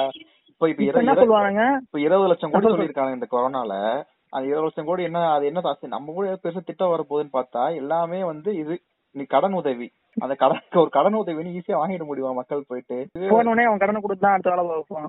பேங்க்காரன். எல்லாம் பேர் பார்க்க நல்லா இருக்கா? அவங்களோட இதே அதான். பார்க்க நல்லா இருந்தா இது பண்ணிடுவானுங்க. நான் என்ன ஒரு கேள்வி கேக்குறேன்னா இன்னும் இடஒதுக்கீடு வந்து இன்னும் எவ்வளவு காலத்துக்கு இருக்கலாம் இந்தியாவுல அப்படின்னு நினைக்கிறீங்க நீங்க? இன்னும் இவ்வளவு காலம் இருந்தா சரியாயிடும் அப்படின்னு நீங்க நினைக்கிறீங்க? ஒவ்வொருத்தரும் நீங்க அப்படி சொல்லுங்க அப்படி இப்போ இந்தியால இருக்குல்ல? இந்தியால பொறுத்த வரைக்கும் எப்பவுமே ஒரு ப்ராப்ளம் வந்துட்டே இருக்கு. இப்போ ஒரு ப்ராப்ளம் இன்னும் புதுசு புதுசா ப்ராப்ளம் கேட்டாயிட்டே இருக்கு எக்கனாமிக் டவுன் ஆயிட்டே இருக்கு. இந்த பட்சத்துல வந்து ரிசர்வேஷனை வந்து நம்ம இப்போதைக்கு நிறுத்தவே முடியாது. அது வந்து கண்டினியூ பண்ணிட்டே இருந்தாதான் நம்ம எல்லாருனாலும் படிக்க முடியும். இல்ல நம்ம நம்மளோட பசங்க எல்லாருமே வந்து படிக்க முடியும். இல்ல இந்த பார்ப்பனர்கள் ஒரு கேள்வி வைக்கிறாங்கல்ல நீ எவ்வளவு காலத்து உங்களுக்கு ரிசர்வேஷன் தேவை தேவைன்ட்டு. அதுக்கு மேபி உங்களோட பதில் என்ன வரும்? ஒரு உங்களால ஒரு வருஷத்தை சொல்ல முடியுமா? குறிப்பிட்டு இப்ப சொல்ல முடியாதா? இருக்குல்ல இப்ப நம்ம வந்து எல்லாருமே எல்லாருமே ஈக்குவல் ஆனாதான் ரிசர்வேஷன் வந்து நிறுத்த முடியும். இப்ப ரிசர்வேஷன் இருக்கும் போதே இந்த பார்ட்னர்கள் என்ன பண்றாங்கன்னா பேங்க் வேலை அப்புறம் வந்து பார்லிமெண்ட் இந்த பெரிய பெரிய பதவி எல்லாத்துலயுமே அவங்களோட ஆதிக்கம் வந்து அதிகமா இருக்கு. ரிசர்வேஷன் நம்மளுக்கு அதிகமா இருந்தாலும் அவங்களுக்கு கம்மியா இருந்தாலுமே பத்து பர்சன்ட் இருந்தாலுமே அவங்களோட ஆதிக்கம் தான் அதிகமா இருக்கு. எப்ப வந்து எல்லாருமே ஈக்குவலா ஈக்குவலா ஆகுறோமோ அப்பதான் வந்து நம்ம நிறுத்த. முடியும். நான் இப்போ சங்கித்தனமா ஒரு கேள்வி கேட்கறேன். இப்ப எங்கெங்க ஜாதி பாக்குறாங்க? ஜாதி. இல்லைங்களே ஜாதியா வாக்குறதே இல்லைங்களேங்க. எல்லாம் எல்லாரையும் கல்யாணம் பண்ணிக்கிறாங்க. எல்லாம் எல்லா பக்கத்தையும் கலந்துக்கிறாங்க. எல்லா எங்க கலந்துக்கிறாங்க. கொலை பண்ணிக்கிறாங்க. நடக்குது. ஜாதி சண்டை நடக்குது. ஜாதி கொலை நடக்குது. நீ பார்லிமெண்ட்ல போனா எல்லாருக்கும் பேரு ஜாதி பேரு இருக்கு. வெங்கையா நாயுடு வந்து தைரியமா சொல்லுவாரு. நான் வந்து பிஜேபில வந்து ஜாதி பேரே இல்லன்னு சொல்லுவாரு. ஆனா அவர் பேர் வந்து வெங்கையா நாயுடு. சங்கிங்க எல்லாம் அப்படிதான் இருப்பாங்க. அவ- அவனுக்கு என்னன்னா உங்களோட ரெண்டு பேரும் பதிலும் ஒரு கணக்கு சொல்ல முடியாது. இத்தனை எனக்கு வருஷம் கணக்கு இருக்கு. நான் முன்னாடி சொன்ன மாதிரி. எனக்கு கணக்கு இருக்கு. அட்லீஸ்ட் இந்த கேள்வியாச்சும் ஒரு ரெண்டாயிரம் வருஷம் கழிச்சு வைங்கன்றேன். ஒரு மூவாயிரம் ரெண்டாயிரம் வருஷம் கழிச்சு வைங்க அந்த கேள்வியை. அது வரைக்கும் கேள்வியே கேட்காதீங்கன்றேன். அப்ப கேளுங்க. ரெண்டாயிரம் மூணு வருஷம் கழிச்சு கேள்வி கேட்கலாம். ஏன்னா அது வரைக்கும் இருந்திருக்குல்ல. நீங்க அடைக்கிறீங்கல்ல நீங்க என்ன பண்றீங்க? இந்தியா லெவல்ல சட்ட ரீதியா போறதுன்னு பார்த்தா ஒரு பத்து இருபது இருபத்தஞ்சு வருஷம் கூட ஆகல. அப்பனா ஒரு ஜென்ரேஷனா ஒரு ஜென்ரேஷன் இருக்குமா அனுபவிக்கிறேன். இந்த ரெண்டு ரெண்டு வருஷம் ஒரு ஜென்ரேஷன் அனுபவிச்சிருக்கோம். அதுக்குள்ள இப்படி ஐயோ எல்லாம் முன்னா வந்துட்டான். எல்லாம் எல்லாம் எல்லாம் வந்துருச்சு. இந்த வாழை இருக்குல்ல. அந்த வாழவே வந்து யோசிக்க முடியும். அதான் ரெண்டாயிரம் வருஷம் பிரச்சனையா இருந்திருக்கு. அறுபது வருஷம் தான் ரிசர்வேஷன் கிடைச்சிருக்கு. அத வந்து இவ்வளவு சீக்கிரம் முடிக்க முடியாது. தமிழ்நாட்டுல தமிழ்நாட்டுல அது வருஷம் இருந்திருக்கு. இந்தியா. லெவல்ல பார்த்தா அந்த ஒரு ஸ்டேட்டுக்கு ஒரு மாதிரி மாறுது ஓகேவா அப்ப. இந்தியா லெவல்ல ரெப்ரசென்ட் பண்ற மாதிரி போனா மொத்தமா ஸ்டேட் கவர்மெண்ட் சென்ட்ரல் கவர்மெண்ட் படி போனோம்னா இன்னும் கம்மி. அந்த ரெப்ரசன்டேஷன் வந்து ரெசர்வேஷன் ரெப்ரசன்டேஷன் வந்து ரொம்ப கம்மி. அந்த இயர் வந்து ரொம்ப கம்மி. ஓகே சென்ட்ரல் கவர்மெண்ட் நம்ம சென்ட்ரல் கவர்மெண்ட் ரொம்ப முக்கியம். அங்க யார் இருக்கா? அங்க ரெப்ரசன்டேஷன் என்ன இருக்காங்க? அங்க யாரோட ரெப்ரசன்டேஷன் அதிகமா இருக்கு? அது ரொம்ப முக்கியம். இப்ப இந்த ரெப்ரசன்டேஷன் பத்தி பேசும்போது இடஒதுக்கீடு வந்து வறுமை ஒழிப்பு திட்டம் கிடையாது. அது ஏன் இட இடஒதுக்கீடுல வந்து இந்த எக்கனாமிக்கல் இதெல்லாம் சேர்க்க மாட்டோம்ன்றது இருக்குல்ல? அது ஏன் சேர்க்க மாட்டோம்? அதை பத்தி அது பேசணும் என்ன பதிலா இருக்க முடியுமா? நீ கேட்ட கேள்விக்கு நம்ம எதால நம்மள ஒடுக்குனாங்களோ அதனால தான் நீதி தேட முடியும். ரெண்டாயிரம் வருஷத்துக்கு முன்னாடி உன்கிட்ட பணம் இல்ல அப்படின்னு வந்து ஒருத்தரை படிக்க விடாம பண்ணல. உன்கிட்ட பணம் இல்ல நீ அழகா இல்ல நீ கருப்பா இருக்க அப்படின்னு படிக்க விடாம பண்ணல. அவனை ஏன் படிக்க விடாம. பண்ணாங்கன்னா நீ இந்த ஜாதியில பிறந்ததுனாலதான் அவனை படிக்க விடாம பண்ணானுங்க அதனால வந்து ஜாதியில பிறந்தவன படிக்க விடாம பண்ண. அதையே வச்சு அந்த ஜாதிகள் அந்த இடஒதுக்கீடு அந்த உரிமையை வச்சு நியாயமா இருக்க முடியும். அதனால எக்கனாமிக்ல வந்து அது ரொம்ப இது. ரொம்ப நேரம் பேசிட்டோம் அதேதான். நிலையா இருக்காது. இந்த வருஷம் பணக்காரனா இருக்கும் அடுத்த வருஷம் பணக்காரனா இருக்க மாட்டான். திடீர்னு பணம் வந்துடலாம். அதான் இன்னொன்னு என்னன்னா பணம் சம்பாதிக்கிறது வந்து ஒரு ஒரு முன்னேற்றமான சமூகத்துக்கு ஒரு அறிகுறி கிடையாது. பணம் சம்பாதிக்கிறது மட்டும். பணம் சம்பாதிக்கிறது மட்டுமே வந்து ஒரு சமூகத்துல வந்து ஒரு கண்ட்ரி ஒரு கண்ட்ரில இருக்க மக்கள் இவ்வளவு பணக்காரங்களா இருக்கான்றது வந்து ஒரு கிடையாது. ஒரு மல்லிக்கடை வச்சிருக்கான் சம்பாதிப்பான். ஒரு ஹோட்டல் வச்சிருக்கான் சம்பாதிப்பான். நல்லா காசு சம்பாதிப்பான். வட்டி கூறுவான் சம்பாதிப்பான். அதெல்லாம் மேட்டர் கிடையாது. பட் அவனுக்கும் ஒரு பிரச்சனை வரும்போது அவனுக்கான ரெப்ரசன்டேஷன் இருக்கு. மேல அதிகாரத்துல இருக்கவங்க கிட்ட அவனுக்கான உரிமையை பெற முடியுமா? அவனுக்கு நாளைக்கு ஏதாச்சும் ஒரு பிரச்சனை வந்தா அவன் உரிமை மேல திரும்பி சொல்ல முடியுமா? அதுக்கான இடம் இருக்கா அப்படின்னு பாக்கணும் அ- அந்த இடத்த வந்து ரிசர்வேஷன் தான் க- நம்மளுக்கு கொடுக்கும். சமூக ரீதியா. யாரோ சோசியல் கேபிட்டல் சொல்லுவானுங்க. அது என்னன்னா தாழ்த்தப்பட்ட பிற்படுத்தப்பட்ட வகுப்பு சேர்ந்தவங்க இருக்காங்க. ஓகேவா அவங்களுக்கு வந்து ஒரு எக்ஸாம் கவர்மெண்ட் எக்ஸாம் எழுதணும். இப்ப இந்த தலைமுறை விடு. ஒரு ஃபர்ஸ்ட் தலைமுறை படிக்கிற பையன். ஒரு கவர்மெண்ட் எக்ஸாம் எழுதணும்னா அவனுக்கு தெரியுமா? எப்படி கவர்மெண்ட் எழுதணும்? எப்படி ஒரு ஐஏஎஸ்க்கு பார்ட்டிசிபேட் பண்ணணும்? எப்படி ஒரு ஐபிஎஸ்க்கு வந்து நம்ம போட்டியிட முடியும்? யூபிஎஸ்சிக்கு எப்படி எழுத முடியும்?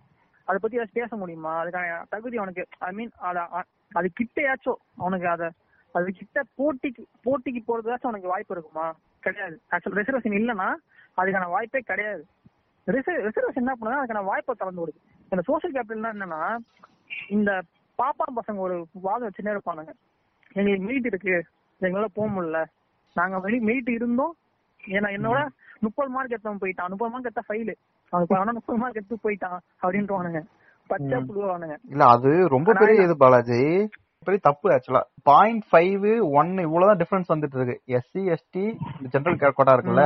ஜெனரல் கோட்டால தொண்ணூத்தி எட்டுனா பிசி எம்பிசில தொண்ணூத்தி ஏழு புள்ளி அஞ்சா இருக்கும். எஸ்சி எஸ்டிக்கு வந்து தொண்ணூத்தி ஏழு புள்ளி ரெண்டு அஞ்சா இருக்கும். அவ்வளவுதான் வித்தியாசத்துல போயிட்டு இருக்கு. எல்லாருமே கொஞ்சம் படிக்கிறாங்க. ஒரு காம்படிஷன் அவ்வளவு ஹையா போயிட்டு இருக்கு. ஆனா இவனுங்க வந்து முப்பது மார்க் எடுத்தவன் போறேன். அப்ப சொல்ல அதெல்லாம் ரொம்ப இரிட்டேட்டிங்கான உள்ள இதெல்லாம். அதான் அதான். அந்த சோசியல் கேபிட்டல் இருக்கான்ல அது என்னன்னா இப்ப இந்த ஜென்ரேஷன் ஐயர் இருக்கான்னு வச்சுக்கேன்.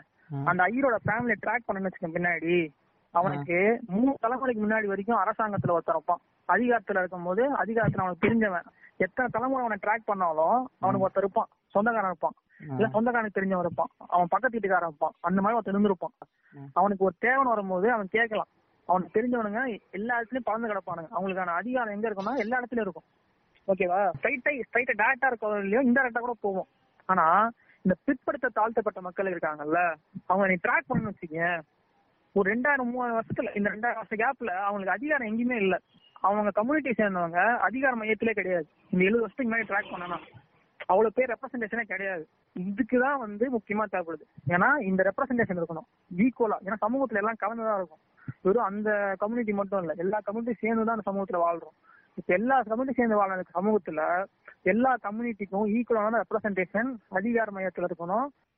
திராவிட கட்சிகள் விமர்சனம் அதெல்லாம் இருந்தா கூட இடஒதுக்கீடு விஷயத்துல திராவிட கட்சிகள் பண்ணது ரொம்ப வந்து ரொம்ப பெரிய மாற்றம். இந்தியா லெவல்ல தமிழ்நாடு ரொம்ப முன்னேறின மாநிலமா இருக்குன்னா அதுக்கு ரிசர்வேஷனோட என்ன சொல்றது ரிசர்வேஷனோட பங்கு இருக்குல்ல அது ரொம்ப அதிகம். வட மாநிலத்தை இங்க வராங்கல்ல இங்க வந்து வேலை செய்யறாங்கல்ல இதுலயே நம்ம ரிசர்வேஷனை பொருத்தி பார்க்கலாம். எப்படின்னா ஓ- அப்படி வரவங்க யாரு? யார் வரா? ஓபிசி எஸ்சி எஸ்டி இவங்க தானே வராங்க. ஓபிசி மக்கள் தானே அதிகமா இருக்காங்க இந்தியா ஃபுல்லா அவனுங்க தானே வந்துட்டு இருக்காங்க. அந்த மாநிலத்துல இந்தியா லெவல்ல ரிசர்வேஷன் அங்கெல்லாம் வந்து இம்ப்ளிமெண்ட் பண்ண முடியாத அந்த தோல்வி இருக்குல்ல? ஃபுல் ரிசர்வேஷன் இம்ப்ளிமெண்ட் பண்ண முடியாத தோல்வி தான். அந்த சமூகம் அந்த அந்த மாநிலம் வளராம இருக்கிறதுக்கு காரணமாவே நான் பாக்குறேன். இல்லன்னா ஈக்குவல் கிடைக்கும் எல்லாம் நடந்திருக்கும். அவங்க வளர்ந்துருப்பாங்க. இங்க நடந்துச்சு. நீங்க நடந்து கொஞ்சம் வளர்ந்துருக்காங்க. ஆனா இப்பயும் சொல்றேன் இந்த வளர்ந்துன்ற உடனே புடிச்சு பானுங்க அதான் வளர்ந்துட்டீங்கன்னு பெருசா வளரல. கம்பேரிட்டிவ்லி இந்தியா ஃபுல்லா பார்த்தா கம்பேரிட்டிவ்லி வளர்ந்துருக்கும். ஆமா கொஞ்சம் வளர்ந்துருக்கும். ஆனா பெரிய வளர்ச்சி எல்லாம் கிடையாது. இந்த வளர்ச்சி வந்து இன்னும் ரொம்ப- ரொம்ப பெரிய வளர்ச்சி தேவைப்படுது நம்மளுக்கு. என்னன்னா இன்னும் ஈக்குவலா போய் சேரல. இன்னும் எல்லா அதிகார மையத்திலயும் நம்ம ஈக்குவலா இல்ல. இன்னும் கம்மியா தான் இருக்கும். இப்ப இன்னும் என்னன்னா இப்ப ரிசர்வேஷனை நம்ம அடுத்த கட்டத்துக்கு கொண்டு போயிருக்கணும். இப்ப இந்த ரிசர்வேஷன் என்ன பிரச்சனைனா குறிப்பிட்ட பெரிய ஜாதிங்க இருக்காங்கல்ல. அவங்க மட்டும் தான் பலன் அடைக்கிறாங்க அதுக்குள்ள சப் கேட்டகரிஸ் நிறைய நிறைய- ஜாதி நாலஞ்சு ஜாதி கிடையாது. ஆயிரம் ரெண்டாயிரம் ஜாதிங்க இருக்கு இந்தியா ஃபுல்லா அவங்களுக்கு எல்லாம் இப்ப பர்சன்டேஜ் பிரிச்சு கொடுத்துருக்கணும். அதை நோக்கி அவங்க போயிருக்கணும். அதை நோக்கி நம்ம போக முடியல. இப்ப நம்ம தமிழ்நாட்டுக்கு வந்தோம்னு வச்சுக்கேன் தமிழ்நாட்டுல என்ன நடந்துச்சுன்னா கூட்டம் ரிசர்வேஷன் போராடி எம்பிசின்னு வாங்கினாங்க. வாங்கியிருக்காங்க. எம்பிசி ஒரு ரிசர்வேஷன் கூட்டம் வாங்கியிருக்கும். பிசின்னு வாங்கியிருக்கும். ம். ரிசர்வேஷன் அவங்க அப்பா அம்மா போராடி வாங்கியிருக்காங்க. அவங்க அப்பா அம்மா காலத்துல ரிசர்வேஷன் ஒரு ஹோம் சாச்சிருக்காங்க. ஓகேவா ரிசர்வேஷனுக்காக அவ்வளவு உச்சியில அந்த ஒருத்தரை வந்து கீழே தள்ளியிருக்காங்க. அப்படி இருந்த ஒரு கூட்டம் இப்ப எப்படி இப்படி ஆச்சுன்னா அதான் திராவிட கட்சிங்க என்ன பண்றாங்க? அவனுங்க தற்பெருமாட்சிக்கு விரும்பலையோ இல்ல கருமோ சொல்லி தரதோட முக்கியத்துவம் புரியலையான்னு தெரியல. ஏன்னா ஆர்எஸ்எஸ் இது பண்ணிட்டே இருக்கு. ஆர்எஸ் என்ன பண்ணும்னா சொல்லி கொடுத்துட்டே இருக்கும். பழமைவாதத்தை கன்சர்வேட்டிவ அந்த பழமைவாத தன்மைய பேட்ரியாக்கிய வந்து சொல்லி கொடுத்துட்டே இருப்பாங்க ஆர்எஸ்எஸ் காரணங்க இடஒதுக்கீடு பத்தி தெளிவான அறிவே இல்லாம போயிருச்சுல்ல இவங்களுக்கு இப்ப இருக்க கூட்டத்துக்கு. என்னன்னா இவங்க இடஒதுக்கீடு எதிராக பேசுறானுங்கல்ல. பேசுற முக்கா இந்த டிக்டாக் எல்லாம் பேசுறாங்கல்ல. டிக்டாக் சோசியல் மீடியால பேசுறவங்க பாதி பேர் கொஞ்சம் அந்த அளவுக்கு படிச்சவங்க இல்லதான். அந்த அளவுக்கு அவங்க. படிக்கல ஓகேவா அந்த அளவுக்கு அவங்க படிக்கல. படிக்காம அவங்க ரிசர்வேஷன் எதிராக பேசுறாங்க. ஆக்சுவலா ரிசர்வேஷன் எதுக்கு எடுத்தாங்கன்னா அவனை அடுத்த கட்டத்துக்கு கொண்டு அவனை தான் அடுத்த கட்டத்துக்கு கொண்டு வரது ரிசர்வேஷன் அந்த அதுக்கு எதிராக பேசுறான்ல ஒருத்தன். ஆமா. ரிசர்வேஷன் எதிராக பேசிட்டு இருக்கான்ல. உன்னை அடுத்த கட்டத்துக்கு கொண்டு வரது தான் ரிசர்வேஷன் இங்க இருக்கு. உன்னை உன்னை நீ இப்ப படிக்க முடியாது. ஏன்னா நீ நாசமா போயிட்ட. நீ இது ஜாதி பேசி பேசி. உன் குழந்தைய படிக்க தான் ரிசர்வேஷன் இருக்கு. இன்னொன்னு இந்த மெரிட் பேசுற நாயங்க இருக்கானுங்கல்ல அவங்க யாருன்னு பார்த்தனா இப்ப படிச்சுட்டு இவ இந்த ஐடி கம்பெனில இந்த குறிப்பிட்ட இந்த பிரைவேட் ஜாப்ஸ்ல இருக்காங்க செக்டார்ஸ்ல இருக்கானுங்கல்ல கொஞ்சம் வசதியா இந்த நாய்ங்களுக்கு தான் இது அதிகமா பேசுறானுங்க. மெரிட் பேசுறது மெரிட்டோட இது தூக்கி தூக்கி பிடிச்சிட்டு இருக்கானு. அவங்கள ஃபர்ஸ்ட் போட்டு அடிக்கணும். அவனுங்க வளர்ந்துட்டானுங்க. உன் சமூகத்தை சேர்ந்த பல லட்சம் பேரு லட்சக்கணக்கான பேரு கீழே இருக்கான் வளராமையா இருக்கான். அவன் வளர வேணாமா? அவனுக்கு சரியான சமத்துவம் கிடைக்க வேணாமா? அவனுக்கு இந்த சமூகத்துல மதிப்பு வேணாமா? அவன் படிப்பறிவு இல்லாம ஆடு மேய்ச்சிக்கினேன் மாடு மேய்ச்சிக்கினேன் விவசாயம் பண்ணிக்கினேன் லாபமே இல்லாம அப்புறம் அந்த விவசாயத்தை காரணமா சொல்லி கிரீம்ல பண்ணிக்கிட்டு அப்புறம் அதை வச்சு அவனுக்கு ஓபிசி ரிசர்வேஷனை கட் பண்ணிட்டு கடைசி வரைக்கும் அவன் முட்டாளே வைக்கிற ஒரு சமூகம் தான் அவனுக்கு வேணுமா? நீ வளர்ந்து வந்துட்டு உன் குழந்தைய வந்து ஒரு பிரைவேட் ஸ்கூல்ல படிக்க வச்சுட்ட. அவன் என்ன பண்ணுவான்? ஆனா உன ஒரு வார்த்தை எடுத்து போன economical growth economical growth economic growth. Social justice இல்லாம எக்கனாமிக்கல் growth வந்து மயிலும் புடுங்க முதல்ல சோசியல் ஜஸ்டிஸ் இல்லாம ஒரு எக்கனாமிக்கல் growth வந்து பரவலா போய் எல்லாரும் சேராது. சரி, அமர்த்தியா சென் என்ன சொல்றாருன்னா நீங்க முதல்ல வந்து எல்லா மக்களும் கல்வியை கொடுங்க. ஹெல்த் கொடுங்க. அதுக்கப்புறம் தானாவே வந்து எக்கனாமிக் வளரும். நீங்க போட்டுட்டு எக்கானமி வளர்த்துட்டு இருந்தீங்கன்னா கன்ஃபார்மா ஒரு குரூப் ஆஃப் பீப்புள் சஃபர் ஆக தான் செய்வாங்க. அப்படிங்கிறாரு. இப்ப இவ்வளவு பிரச்சனை போயிருக்கு இடஒதுக்கீடு பத்தி இப்ப அடுத்தது என்ன பண்ணணும்னா இத பத்தி கவர்மெண்ட் ஒரு ஸ்டாண்ட் எடுத்து அவேர்னஸ் ஒரு ஒரு மக்கள்கிட்டயும் இடஒதுக்கீடை பத்தி ஒரு அவேர்னஸா கிரியேட் பண்ணி சொல்லணும். இதனால இவ்வளவு பயனடைவோம் இது இந்த இத்தனை வருஷம் கழிச்சு இவ்வளவு பயனடைவோம் இதனால இவ்வளவு பிரச்சனை முன்னாடி இவ்வளவு பிரச்சனை இருந்திருக்கு. இதனால தான் நீங்க படிக்க முடிஞ்சது. இனிமே இதை வச்சு தான் நீங்க படிக்க போறீங்க சொல்லிட்டு ஒரு அவேர்னஸ் கிரியேட் பண்ணி ஒரு ஒரு மக்கள் கிட்ட அதை வந்து முன்னெடுத்து சொல்லணும். அவேர்னஸா கிரியேட் பண்ணி மக்கள்கிட்ட சொல்லி இடஒதுக்கீடை பத்தி புரிதல் கொண்டு வரணும். அப்பதான் வந்து இடஒதுக்கீடு ஒரு பிரச்சனை வந்தா கூட எல்லா மக்களும் சேர்ந்து குரல் கொடுப்பாங்க. என்னன்னா ஒரு ஒரு டே கூட கொண்டாடலாம் எனக்கு தெரிஞ்சு. ஏதாச்சும் ஒரு ஆ தலைவர் இது நல்ல இது. ஒன்று. அப்படி அப்படி இருக்கா Reservation இந்தியாவுல. தெரியல எனக்கு தெரியல. எனக்கு தெரிஞ்சு அப்படி இல்லைன்னு நினைக்கிறேன். என்னன்னா ரிசர்வேஷன் சமூக நீதி தினம் இல்ல ரிசர்வேஷன் தினம் இடஒதுக்கீடு காத்த அந்த மாதிரி ஏதோ ஒண்ணு சமூக நீதி காத்த வீராங்கனைன்னு இருக்காங்களே ஜெயலலிதா அம்மா பேர் வந்துச்சுல்ல. அது முக்கியமான காரணம் என்னன்னா அந்த அறுபத்தி ஒன்பது பர்சன்ட் இடஒதுக்கீடு நல்ல பிரச்சனை வந்துச்சு. சுப்ரீம் கோர்ட்ல சொல்லிட்டாங்க இடஒதுக்கீடு ஐம்பது பர்சன்ட் எக்ஸிட் ஆகக்கூடாதுன்னு சொன்ன உடனே ஆயிரத்தி தொள்ளாயிரத்தி தொண்ணூத்தி ரெண்டு கேஸ்ல தான் எக்ஸிட் ஆகும் சொன்னா கூட அதுக்கு ஒரு பிரச்சனை வந்துச்சு. அதுக்கப்புறம் என்ன ஆச்சுன்னா ஜெயலலிதா அம்மா வந்து சட்டமன்றத்துல ஒரு இது பாஸ் பண்றாங்க. ஒரு அமெண்ட்மெண்ட் மாதிரி பாஸ் பண்ணி ஜியோ மாதிரி பாஸ் பண்ணி அதை அடுத்து பார்லிமெண்ட்டுக்கு அனுப்பிச்சு பார்லிமெண்ட்ல கான்ஸ்டியூஷன்ல சேர்க்கிறாங்க. ஓகேவா கான்ஸ்டியூஷன் சேர்த்து நைன்த் அமெண்ட்மெண்ட்ல சேர்க்கிறாங்க. தமிழ்நாட்டுக்கு வந்து அம்ப- அறுபத்தி ஒன்பது பர்சன்ட் சட்டப்படி ரிசர்வேஷன் உரிமையை காப்பாத்தி கொடுக்குறாங்க. இப்ப இதெல்லாம் இருக்குல்ல அந்த டே இருக்குல்ல அவங்க தமிழ்நாடு சட்டமன்றத்தில் நிறைவேற்றினாங்களே ஒரு டே அது என்னைக்குன்னா டிசம்பர் முப்பது ஆயிரத்தி தொள்ளாயிரத்தி தொண்ணூத்தி மூணு. டே கூட ஒரு கேட்சியான டேவா தான் இருக்கு டிசம்பர் முப்பது. நான் வந்து ஒரு அம்மாவோட வெறியும் கிடையாது ஃபேன் கிடையாது. எனக்கு ஜெயலலிதா மேல விமர்சனம் இருக்கு எல்லாம் இருக்கு ஓகேவா ஆனா எனக்கு பிரச்சனை கிடையாது. ரிசர்வேஷன் வரும்போது திராவிட கட்சிகளுக்கு என்னதான் ஆயிரத்தி விமர்சனம் வந்தாலும் எங்க ஜெயலலிதா ஆரம்பிச்சு கலைஞ்ச வரைக்கும் எல்லாருமே ரிசர்வேஷன் விஷயத்துல நல்லதான் பண்ணிருக்காங்க. ரிசர்வேஷன் வந்து ரொம்ப நல்லபடியா கொண்டு போய் அமல்படுத்திருக்காங்க. ஏன்னா எங்க மிஸ் பண்ணாங்கன்னா கொண்டு போய் சேர்க்கறதா மிஸ் பண்ணிருக்காங்க. இப்ப அடுத்து என்ன school அது சேர்த்து இருந்தாங்கன்னா வச்சுக்கோங்க அந்த டிக்டாக்ல அந்த இளைஞர்கள்லாம் இப்படி பண்ணிட்டு இருந்திருக்க மாட்டானுங்க. ஸ்கூல் லெவல்ல அது ஒரு டேவா நீ சொன்ன மாதிரி ஒரு டேவா கிரியேட் பண்ணி அது ஒரு கொண்டாடி இருந்தானு வச்சுக்கவேன். ஸ்கூல்ல இருந்து கொண்டு வரணும். ஸ்கூலு காலேஜ் இடத்துல இருந்து அதை கொண்டாடணும். அதான் இப்ப நமக்கு காமராஜர் நல்லவர்னு ஒரு இது வந்திருக்குல்ல அது எப்படின்னா படிக்கும் போது நம்ம எல்லா ஸ்கூல்ல இருந்து காமராஜர் பிறந்த நாளா கொண்டாடுவாங்க. கொண்டாடி அப்ப வந்து பேச்சு போட்டு எழுத்து போட்டு நிப்பாங்க அப்ப இருந்து குழந்தைங்க மனசுல கொஞ்சம் கொஞ்சமா போனனால காமராஜரை பத்தி ஒரு நல்ல ஒரு பிம்பம் கிரியேட் ஆயிருக்கு. அந்த மாதிரி இந்த இடஒதுக்கீடு பத்தி நீ சொன்ன டே கிரியேட் பண்ணி அதுல ஒரு விழாக்கள் வச்சு அப்ப பேச்சு அப்ப பேச்சு போட்டி நடத்தி அந்த பேச்சு போட்டி கொண்டு வந்து சிலபஸ் இருக்குன்னு நினைக்கிறேன் சிலபஸ் இப்ப கொண்டு வந்துட்டாங்க புது போர்ஷன்ல கொண்டு வந்திருக்காங்க.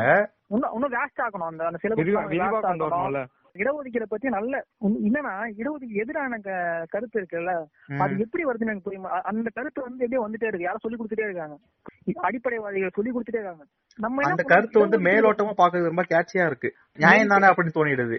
ஆ மெரிட் எப்படின்னா சமூக நீதியா ஊழலா? எது ரொம்ப மோசமானு கேட்டா ஊழல் தான் கரெக்டான ஊழல் தான் ரொம்ப மோசமானது. சமூக நீதி இல்லைன்னா பிரச்சனை கிடையாதுன்ற ஒரு ஸ்டாண்ட் எடுத்துறானுங்க ஏன்னா ஊழல் தான் பெரிய பிரச்சனை கட்டமைக்கிறாங்க. அந்த மாதிரி இங்கே அப்படி பண்ணிடுறானுங்க. மெரிட் தானப்பா முக்கியம் அப்படின்றானுங்க.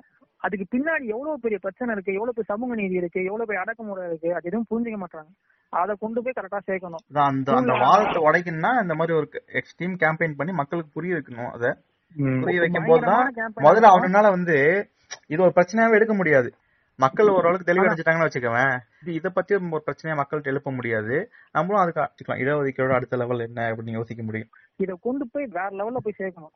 அப்படியே வேற லெவல்ல பரப்பணும். கேம்பெயின் பண்ணணும். எல்லா அரசியல் கட்சியும் பெருமையா சொல்லிக்கணும். நாங்க தான் அதை பண்ணோம் அது ஒரு ஓன் பண்ணும். எல்லா அரசியல் கட்சியும் ஓன் பண்ணும் ஜெயலலிதா கட்சி ஓம் பண்ணோம் ஏடிஎம்கே டிஎம்கே பிஎம்கே விசிகா விசிகா எடுத்துக்கோ ஓபிசி ரிசர்வேஷனுக்கு விசிகா தான் ஃபர்ஸ்ட் குரல் ஃபர்ஸ்ட் ஃபர்ஸ்ட் அவங்க குரல் கொடுத்தாங்க. விசிகா அவங்களுக்கு என்ன ஓபிசி ரிசர்வேஷன்ல அக்கறை? ஏன்னா அவங்களுக்கு ரிசர்வேஷனோட அருமை தெரியும். ஓகேவா விசிகா குரல் தருது. திருமாவளவனோட விடுதலை செய்த கட்சி ஒரு அறிக்கை ரெடி பண்றாங்க. இந்தியா ஃபுல்லா இருக்க இன்டெலக்சுவல்ஸ் எல்லாம் சேர்த்து ஒரு முந்நூறு பேர் கிட்ட கையெழுத்து போட்டு அறிக்கை ரெடி பண்ணி அனுப்புறாங்க. அந்த அளவுக்கு செயல்படுறாங்க. அந்த மாதிரி இன்டெலக்சுவல்ஸ் பேசணும் எல்லா இடத்துலயும் பேசணும் ஸ்கூல் டீச்சர்ஸ் பேச வைக்கணும் டீச்சர்ஸுக்கு ஃபர்ஸ்ட் கேட்கணும் டீச்சர்ஸ் பேர் முட்டாள்தனமா ஐடியா இருக்கீங்க ஓபிசி ரிசர்வேஷன்ல உள்ள வந்துட்டு அவனுங்களே கதமா பேசிட்டு இருக்காங்க அந்த அந்த அந்த கதை பண்ணக்கூடாது. இன்னொன்னு கில்ட்டி ஃபீல் இருக்கக்கூடாது ரிசர்வேஷன் அனுபவிக்கிற பசங்க கில்ட்டி ஃபீல் ஒன்று உருவாக்கிட்டே இருக்கானுங்க. அந்த கில்ட்டி ஃபீல் இல்லாத பண்ணணும். என் காலேஜ்ல எல்லாம் வந்து என் சார் வந்து யார் எஸ்சி எஸ்டில வாங்கின ரிசர்வேஷன் கவரும் போது என் ஃப்ரெண்டு ஒருத்தன் வந்து மணி தான். ஃப்ரெண்டு ஒருத்தன் வந்து ஏஞ்சி போல ஃபர்ஸ்ட் எடுத்த உடனே கூப்பிட்ட உடனே. ஓகேவா. ஏன்னா அவனுக்கு அந்த மாதிரி ஒரு என்ன சொல்றது ஒரு. பிளேஸ்ல சரௌண்ட்ல தப்பு ஏஞ்சிட்டு அவன் ரிசர்வேஷன் வாங்குறதுக்கு இது ஏன்டா அவன் வந்து தாழ்த்தப்பட்டவன். அவன் சொல்றான். அவன் ஒரு அவன் ஒரு வாட்டி ஒரு கதை ரெடி பண்றான். அந்த கதையில சொல்றான் என் ஃப்ரெண்டு ஸ்கூல்ல ஒரு நாள் ஏதோ ரிசப்ஷன் கொடுத்தாங்களாம். அவன் சீட்டு கிடைச்சான் லெவன்த்லயோ டுவெல்த்லயோ ஏதோ இதுல ஏதோ தெரியல. அது மாதிரி சொல்றான். அவன் கதை சொல்றான். அது நடந்த கதையாம். அவன் ஃப்ரெண்டுக்கு இவனுக்கு கிடைச்சிச்சான் அவன் ஃப்ரெண்டு இவனுக்கு நல்ல மார்க் எடுத்தான் அவனுக்கு கிடைக்கலையா அதனால ரிசர்வேஷன் கூடாதுன்னு ஒரு ஒரு கதை சொல்றான். எவ்வளவு முட்டாள்தனமா இருக்கு. நான் சொல்றேன். அவனையே நம்ப. வைக்கிறானுங்க? நான் என்னன்னா அவனை முட்டாள்தனம் சொல்லல. அவனுக்கு முட்டாள்தனம் தான். ஆனா அது யார் சொல்லி தர்றது? அவனுங்க எப்படி அவனுங்க எப்படி கேம்பெயின் பண்றானுங்க பாருங்க. என்னன்னா தேர்தல் அறிக்கையில ரிசர்வேஷனை பயங்கரமா கொண்டு போய் சேர்க்கணும். தேர்தல் மோட்டர்ல ரிசர்வேஷனை கொண்டு போய் சேர்க்கணும். இந்த டே ஒரு நல்ல முன்னெடுப்பா இருக்கும் தான் நினைக்கிறேன். ரிசர்வேஷன் டேன்னு ஒண்ணு. ஏன்னா இந்த. திட்டத்தை வச்சுதான் வச்சுக்கோங்க இப்போ வந்து தமிழ்நாட்டு இந்தியால இருக்க நிறைய மாநிலங்கள்ல வந்து ஐம்பது பர்சன்ட் இடஒதுக்கீடு இருக்கு. எல்லாருமே வந்து ஜெயலலிதா யூஸ் பண்ண அந்த ஐடியா யூஸ் பண்ணி தான் அந்தந்த ஸ்டேட்ல வந்து செக்யூர் பண்ணிருக்காங்க அந்த இடஒதுக்கீடை. இது ஒரு நல்ல முன்னெடுப்பு தான். டேன்னு ஒண்ணு முதல்ல ஒரு நான் இங்க ஒண்ணு சொல்ல விரும்புறேன். எனக்கு ஜெயலலிதா பிடிக்குது. இந்த நோட்டோட சேஷனை பத்தி ஒரு நல்ல புரிதலை வந்து மக்கள் இதுல இந்த அரசாங்கமும் கல்வியும் சேர்ந்து பார்க்கணும். அந்த நோட்டை நான் முடிச்சுக்கிறேன். நாங்களும் முடிச்சுக்கிறோம். நானும் முடிச்சுக்கிறேன். முடிச்சுக்கலாமா? எல்லாரும் முடிச்சுக்கலாம்.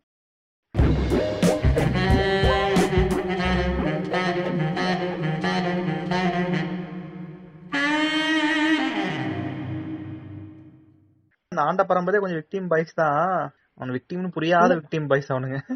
இந்த ஒரு பொண்ணுங்க இருப்பாங்கல்ல குடும்ப பெண்கள் இருக்காங்கல்ல அவங்க பத்தி பெருமையா தான் பேசுவாங்க. குடும்ப பெண்கள் எப்படி? குடும்ப பெண்ணா இருக்கணும்ட்டு ஆனா குடும்ப பெண்ணா இருக்கிறதே ஒரு அடிமைத்தனம் தான். இந்த மாதிரிதான் இவனுங்க. ஆண்ட பரம்பரையா பேசிட்டு வீட்டுக்கு அதுவே ஒரு அடிமைத்தனம். இது உள்ள சொருகு மூலியமா பாத்துக்கோ. ஒரு இன்னொரு அடி பேசிட்டு உள்ள சொருகு மூலியமா பாத்து வச்சுக்கோ. ரொம்ப நல்லா இருக்கு ஆக்சுவலா அவனுக்கு கொஞ்சம் தடை விட்ட மாதிரி இருக்கும்.